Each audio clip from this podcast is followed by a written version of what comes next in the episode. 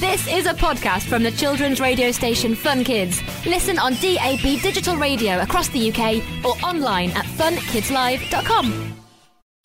Hello and welcome to the Fun Kids Book Club. My name is Bex and I love books. And I've got loads of stuff happening on today's show. I'm going to chat to Robin Stevens. I'm going to chat to Carlie Sorosiak. I'm going to find out what the coolest and newest and bestest books around right now. And before all of that, I've got my very special book trivia question, which I'll give you the answer to at the end of the podcast. Okay, here we go. When was Peter Rabbit written? Was it A, 1902, B, 1932, or C, 1992? I'll let you have a little think about that. Now, let's go and chat to Robin Stevens. Hello, thank you for having me again. Welcome back to Fun Kids. Yeah, I know, this is wonderful. Um, you're officially a friend of the show, which is something we'll discuss a little bit later. Because I think you. this is your fourth time here. Something like that. I'm, I'm back a lot. Pretty- I read a lot big of books. you really do. And you've got a brand new one out. Uh, it's Top Marks for Murder. Can you tell us a little bit about it? yes, so Top Marks for Murder is uh, the eighth book in the Murder Most Unladylike Mysteries series. Daisy and Hazel have solved seven murders to this point, and this is their eighth. This is also the third murder mystery at their school, Deep Dean. I've already had Murder Most Unladylike, the one that starts the series, Sure. where they find their teacher lying dead on the gym floor, uh, and then they're back at Deep Dean in Jolly Foul Play when a student is murdered. And for this one, I was trying to think about what other group of people are at a school that I could maybe uh, use as a victim. Who's at I- risk? And I realized, of course, another group of people at a school are parents. So this book is all about parents. Uh, parent is murdered uh, at the beginning of the gala weekend for Deep Dean's 50th anniversary. Hazel and Daisy are back as well. They are back, yes, back with a vengeance. Um, but Deep Dean has changed. There is a new girl at school. She is the most popular girl in school. Uh, everyone looks up to her, and Daisy is feeling very left out. Well, they've been away for a little while, haven't they? She kind of expected to keep her top dog status. Anyone else wouldn't have, but Daisy does. Daisy thinks she's always got to be the one in charge. Uh, no, when they go back, things have changed as well. Of getting the new girl, like you know, their friends have grown up as well. Yes. Yes, all their friends are very different from the last time uh, we've met them. We last saw them um, in the fifth book, I think. So it's been a while, uh, and it's, I think, really nice for fans to be able to uh, see these characters again and see how they've grown up. I've got to say, if I was a parent of a child at Deep Dean, I would be quite like, you know what? I'm going to pop you in the local comp. I don't, I don't know whether I'm going to put you back Everyone, there. everyone's in danger at Deep Dean. I don't know why it's not been closed down, to be honest, but it works. So uh, this this book is set in 1936. Is that Yes, right? 1936. Is it quite exciting to be able to write something like historical as well as mystery? It is, yeah. I love doing it. I mean, obviously, the main point of these books is the mystery story, the gruesome murders in each one. Um, but I do love putting in historical details, and I love the fact that we're slowly moving towards World War II. Things are ramping up now. We have little hints about what is going on in the world. I was going to ask you about this actually because you do you do move with the times. You don't, you know, the characters don't stay still. They don't stay the same age. Is that like a choice that you wanted to like actually grow them up a little bit? Yeah, no, I I like the fact that they get older in each book. I grew up with Harry Potter, uh, who of course got a year older in each book. Daisy and Hazel aren't quite like that, but they're about a few months older in each new book. Uh, and I really like writing about different challenges uh, because obviously when you are 13, 14, 15, things are changing all the time. You're changing, your friends are changing, and I want to write about that as well. Do you think that you will aim to write more books then uh, set in the war? Is that your eventually in the very far future? I have plans. They are classified, but I have lots more ideas about Daisy and Hazel and their world, lots more things I want to write. So, yeah, watch this space. Now, if any listeners are thinking, how do I write a mystery book? It seems quite tricky, right? Because it's like putting a puzzle together almost, but you're inventing the puzzle. How do you do it? It's actually very easy. It's sort of a trick that murder mystery authors, mystery authors play on their readers to make it seem really difficult and confusing.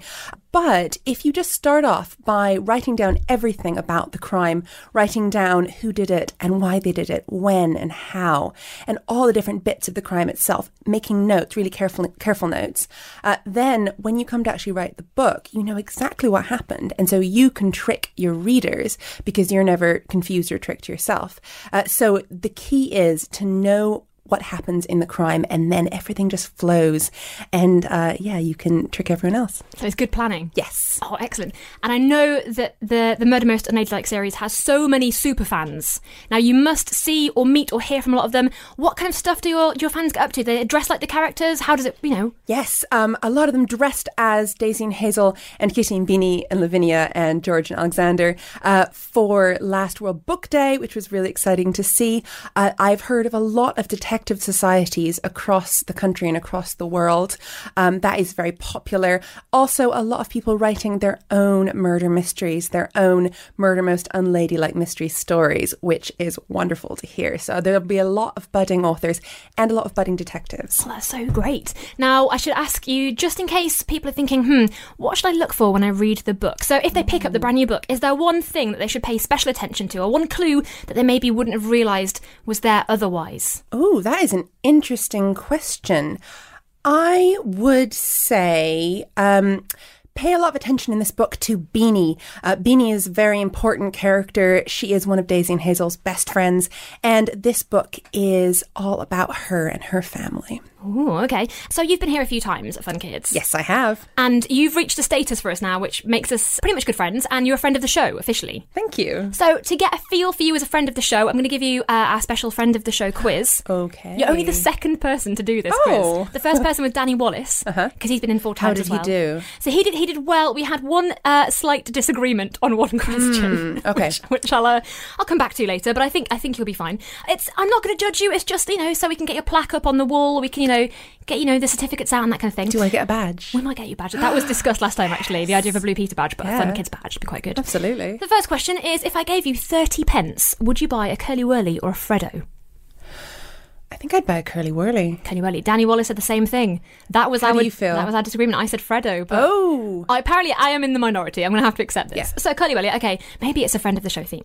Uh, can you give me one Fun Kids fact? Maybe something about the studio or outside, or maybe the name of another presenter, or something you know about Fun Kids from being here four times. Maybe you can mention outside in the office. Uh, The thing that I always notice is the tomatoes that you grow. It's really cool. We're tomatoes outside. We do. We have a little garden outside. Who would be your dream guest for afternoon tea? My dream guest. Can I pick somebody dead? Sure, you can. I'm gonna go for Agatha Christie. Great Might shout. be dangerous, but kind of interesting. I uh, I recently went to the hotel that Agatha Christie. Harrogate, the Swan. Yeah. Yes, and I thought of you when I was there. Oh, I've been in there. It's pilgrimage. It's wonderful. Incredible, isn't it? Can you give me either the name of any of One Direction or can you name a Taylor Swift song? 1989. Great, that'll do me. Would you rather be in the book club or listen to the Science Weekly? Book club. Of course. Great, because also that is my podcast. Ah. Uh, this is multiple choice. This is quite tricky. Sean from The Breakfast Show, he hosts the show with who? Is it A, Ant and Dec, B, a robot, or C, a dragon? Robot? A robot, yes! Congrats. And finally, uh, because this show is called The Club, if you were to invent a club, Yep. what would it be called? The Detection Club. Detection Club. Yeah. Excellent. And you'd go detectiving things. Yeah, obviously. I actually had one when I was younger, which is probably partly why Daisy and Hazel uh, have a detective society. So, yeah. It, it all makes sense now. Excellent. Well, Robin, you are officially a friend of the show. Thank, you so Thank much. you. We will give you your certificate in the post. Obviously, we'll get it printed out. That's fine. we'll Oh, get I'm that honoured. sorted. And we should say, uh, Top Marks for Murder is out right now, It is out everywhere. You won't be able to miss it. and it's got a lovely cover as well. beautiful. It's coral. You will see it shining up off the tables at you. Fab. Thank you so much. Thank you. Perfect. Okay, I'm joined in the studio by book expert Imogen. Hello. Hello. How you doing? I'm good. Now tell me what you've got in front of you, and if you say books, I'll be very disappointed. I have books. I have three top picks for you, and the first of which is The Bear in the Fifth Floor Flat, which is a tongue twister. It is indeed. The Bear in the Fifth Floor Flat. by John Foley. And this is a lovely book about a girl called Ruthie. And it's kind of split into two parts. One part is happy and then sad, and the second part is sad and then happy. okay. Um, I don't want to give too much away about the book because it's quite a short read, um, but it's kind of about loss, and then it's about dealing with loss, and it's about fate, and it's about uh, being happy, and it's about magic and bears and dogs and parents. Okay. And it's really good. Magic, bears, dogs, and parents. yeah, The classic combination. absolutely. Um, yeah, it's just a, quite a nice little read for you. Um, yeah, if you like, you like loveliness and you don't mind a little bit of sad that then turns happy, Okay. uh, you're going to really like it. It's just a nice little comforting read. Excellent stuff. Okay, what is up next? Next is a brand new series, and the first of which is called Kitty and the Moonlight Rescue, and it is by Paula Harrison, and it is illustrated as well um, by a lovely lady called Jenny, and I don't know how to pronounce her surname because I'm pretty sure she's Finnish. Okay. It's like lovely, Oh, like lovely, but the O has an accent. that's a lovely surname. That well, Yeah, quite literally, very yeah. lovely. Um, and uh, it's about a girl called Kitty, Mm-hmm. and in her family, her mum is a superhero who has kind of feline powers. So her mum can see in the dark and talk to animals or talk to cats, and she goes out at night and saves the world. And then uh, Kitty also has those powers. And one night, uh, her mum goes out on a superheroing mission, and um, Kitty hears a little tap, tap, tap at the window, and a little cat comes asking for her mum, going, Help, help, we need your mum's help. And she's like, My mum's not here, um, but I'm here. And so um, she goes out into the night, puts on her superhero costume, and Kitty's quite uh, scaredy. She's a bit of a scaredy kitty. Nice. Um, but with the help of all of these feline friends she meets along the way, she builds up courage and she becomes her true superhero self. And it's a really great book. And uh, that is the first in the series. And I've also got the second one here. It's called Kitty and the Tiger Treasure, which I haven't read. I've only read the first one, but I hold big hopes for it. It's also set to do like super well. I think it's going to be translated into like 20 languages. Oh, wow. So wherever you are in the world, uh, you can get your hands on this book. And they're all very pretty and beautifully illustrated as well. You know, it must be good if they've commissioned a second book before the first one's even come out. Exactly. It's a good sign, isn't it? Yeah, absolutely. And the third book I have in front of me isn't a storybook. Yeah, now this book is a hardback, big red book that you've got here. It's a big red book by uh, Helen Skelton, who, if you don't know her, she is a Blue Peter, well, was a Blue Peter Yeah. presenter. She's a bit of an adventurer. Uh, she's a uh, TV presenter in general. She has done loads of l- amazing challenges, like um, an ultimar. Like an ultra marathon in Namibia, and she was the second woman ever to do that. Um, kayaking down the Amazon River and doing like a high wire walk between. On a wire between two very tall uh, pillars on a Battersea Power Station, and she's a bit of an adventurer. And this is all about that. It's called Wild Girl How to Have Incredible Outdoor Adventures. And it's beautifully illustrated. it looks amazing. well. It looks kind of retro but really cool and yeah, it looks yeah, awesome. So basically, it goes through, I think, four or five of Helen's amazing adventures and what she did, her kind of diary, her kit, um, the numbers of like w- how long she went, how high she went, um, etc., etc. If you're into kind of exploring and adventure, yeah, look at Bear Grylls and that kind of stuff. yeah, then this is definitely one for you. It's a really, really interesting read, and it kind of gives you tips and kind of ideas of what you can do to put some adventure into your life. Um, I recommend um, that you don't do any of these things unless you're a little bit older, um, because some of the things she does are quite dangerous, um, and I don't think she suggests that you do go and walk a tightrope across a very tall building or anything. Um, but it does tell you all about that and how to get the training and all these things. Brilliant. Okay, great. Thank you so much for those books, Imogen. Not at all. And the second part of why I'm here yeah. Is the book club. Book club. The Fun Kids Book Club Book Club. yeah. So we have been reading Northern Lights by Philip Pullman. we have. We've been reading this all month, and um, it is a wonderful book, and we're going to talk about it now. So if you haven't finished it, people, there will be spoilers. Yes, absolutely. so, um, what did you think? I don't even know how to start. So I was really excited about this book because all of my friends have read it. It's one of those books it felt like I should read it, but I'd never got around to it. And it's about demons and about adventures and journeys, and I absolutely loved it. I thought it was amazing. Yeah, it's really good. It's such a magical, magical book.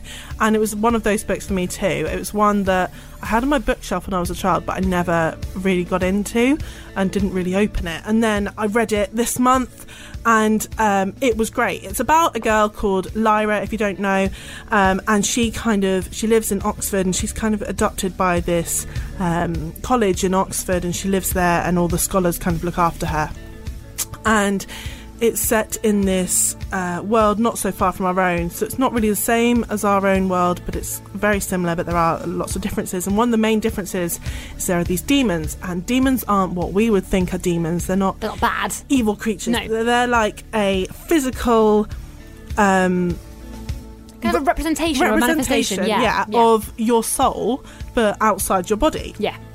And these uh, creatures, they're normally animals, and uh, when you're young, when you're a child, they shift form all the time. So they can be like a butterfly one day and a cat the next day. And then when you become an adult, they become solid. So they just stick with one form. And uh, the book kind of goes into what would happen should you for some reason be split from your demon. And it kind of deals with that.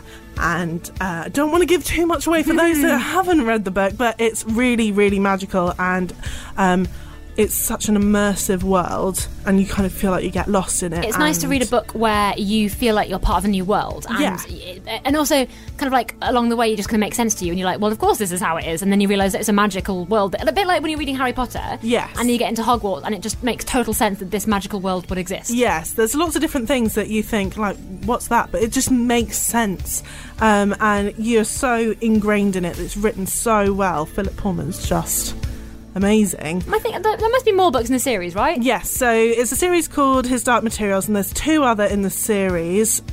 Can't remember their names right off the top of my head.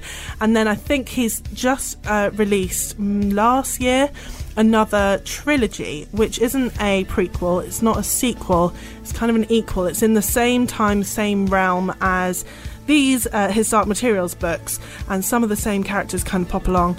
Um, but also others, and uh, I'm really interested to read all the rest of the books. It's really cool to read a bit of a new modern classic, and also one that is, yeah, like a bit magical, because I do like my magical adventure books. Yes. Uh, a bit like, oh my goodness, uh, Abi Elphinstone's books, for example, are a bit like that as well. That's what it kind of reminded me of. Yeah, it's, it's definitely, definitely. And I think it's um, it was a bit strange reading it in the summer because it's all about kind of coldness and the Arctic and things and polar bears.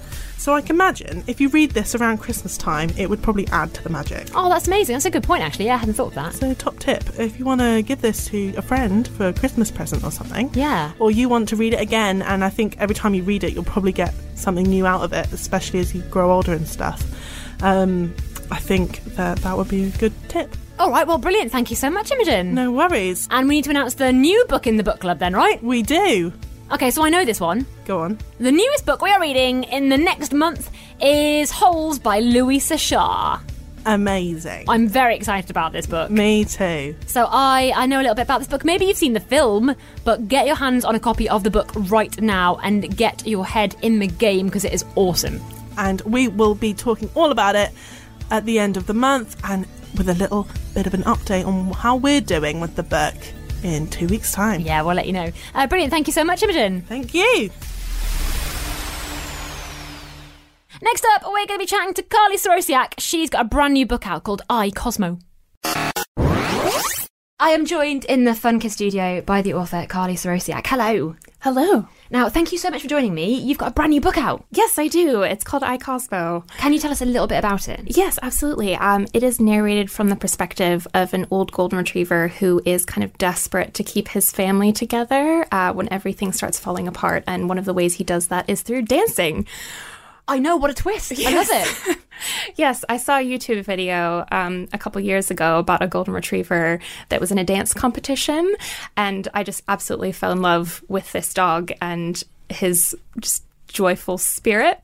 Um, and I also grew up with golden retrievers, so I was going to ask why you picked. Was it Sally? Is that right? Your golden retriever? so I had a German short-haired pointer named Sally, Right, okay. and then I had a golden retriever named Ralphie, and then we had two more golden retrievers that we adopted when they were elderly. Right. Um, one was Faith and one was uh, Buddy. Because in the book, Cosmo is a little bit older. He is older, and I I love the fact that I got to showcase old dogs at their best and how much love they still have to give, and maybe even more love because they've, you know, gone through uh, their entire lives with you and and really got to build that bond. And when we adopted Faith, she was eight. When we adopted Buddy, he was ten. Um, and it's really hard to adopt old dogs because most people want puppies, but old dogs are better. They just are. That's that's my view. I've got to say, because I used to have a Labrador, a golden Labrador. So reading this book, I could really feel. I was really, really emoting with the book. Uh, and you've got uh, a lovely family as well, Max and Emmeline, and Cosmo feels like he's their big brother, basically. Yes, and that feeling um, came from the fact that with Sally, like she very much felt like she was a sibling of mine. We even had an even kind of sibling rivalry, uh, where like who did my dad love most, like Sally or me, and. Uh, it, I'm an only child, so I think that growing up with dogs, they they really were my siblings. And in the book, you, I guess, we need to explain because the family are kind of not the happiest they've ever been. Right. And Cosmo's picked up on that and is also thinking, how can we make the situation better? Let's do some dancing. Yes, I think that dancing is is probably the solution to most of uh, the world's issues. Sure. Yeah. So, yeah, Cosmo enters a big dancing competition. Mm-hmm. Yeah, and I had to do quite a lot of research into what doggy dancing was and how that was different from actually human dancing. And so I, I had the really difficult job of, of watching a lot of dogs on YouTube and seeing how they danced. I was going to say, did this just come about because somebody caught you watching dogs dancing and you were like, oh, I'm going to pretend it's for a I'm book writing now. a book. It's research. Yeah, It's- yeah. yeah, exactly. No, my but my um my husband kind of jokes every time that he comes in and sees me watching a video about dogs. I can now just say that it's it's for books and not just for me. Great excuse, to be fair. Because I guess if our uh, listeners are wondering, it's a bit like years ago we had Britain's Got Talent and there was a dog called Pudsey. Pudsey. It is Yeah. like that. It is exactly like that. Um, and there are competitions all over the world. Uh, it's called canine freestyle. So doggy dancing is kind of the cuter name for Yeah, it. But if you if you want to go for the proper terminology, it is canine freestyle. And how fun was it to imagine what Cosmo was thinking and doing? so much fun. This this book was just joyful from start to finish, uh, and I just love him. I just love him, and getting into his mind was actually quite easy. So I grew up um, with a family who was quite obsessed with animals, and we weren't always the best at talking to each other unless we were talking about our pets. And so over dinner, we would often imagine the voices that our animals would have. And one of them was Ralphie, who was our golden retriever, of like, what was Ralph thinking? What did Ralph do in his day? How would he express that? And that was kind of our way of getting through family dinners, was oh, talking about wow. our animals. I also loved how Cosmo uh, really enjoys Grease and the Turner movie channel. You know, I've actually never seen Grease. Haven't you? No, You should- you I think Cosmo I think once. Go and watch that my editor is going to be kind of surprised by this, but no, I because I'd never saw it, I kind of got almost a dog's eye view of it, and now I'm kind of religiously against viewing the film because I want more of a, it's a different point of view on the on, on the movie of having not seen it. Why did you pick it then? Um, I just really I love the song, so I have listened to the songs, Okay, but I yeah. haven't seen the film. Okay. Yeah, so it's it's very like upbeat and jolly, and I thought that just the, the jolliness had the spirit of a golden retriever. It really does. Uh, the uh, the book as well kind of does almost like Halloween to Halloween in a way. Yeah. Uh, what are your thoughts on dressing up animals? Because I I now have a Jack Russell, and sadly I have dressed her up in a Santa outfit, and she hates it. Absolutely Yes. hates it. I think that most dogs do hate it, but the scene where Cosmo is dressed up as a turtle is taken directly from Ralphie's life, where we did dress him up as a turtle and we would actually take him to local schools for Halloween and like walk him around universities and different campuses so that people can come up and, and pet him and, and talk to him about it. So he was just the most agreeable dog. I think that anything that we wanted him to do, he'd be like, okay, I'll do it, you know. Um, my dog right now, Danny, would not put up with it. There there would be no dragon wings, no bumblebee costume, no anything. I think that she would just try to rip it off immediately. Just embarrassed. Yeah. Yeah. So Absolutely. I I think there is a sense of well actually in in the wild when wolves have something on their backs or um other dogs are kind of like pressed down upon them. It's very much like a dominating thing. So that's why like thunder shirts um, for dogs like anxiety shirts where you wrap them around them and that's why often they get very stressed because they feel like they're being dominated so like doggy raincoats things like that so uh, i don't i'm not sure a lot of dogs have opinions other than like this is kind of mean this feels weird. Well, we're in a turtle costume. Yeah. And we have got our author quickfire questions. Uh, we do this with every author who comes in to Fun Kids for their first book with us. Uh, so, um, if it's okay, I'm going to go right now. i'm ready Okay, excellent. I believe in you. Uh, books or Kindles? Books Yeah, every also says that straight away. Heroes or villains? heroes Dogs or cats? dogs I was I was hoping I was a bit worried if you said yeah. Film adaptation or TV adaptation? oh that's a t- oh i know this is quick fire but i'm really thinking about it No, don't worry, film film adaptation You'd be surprised how many authors don't really adhere to the quickfire rules. Uh, writing or reading? writing It's always quite tricky. yeah Quinn or Linny? quinn Quinn.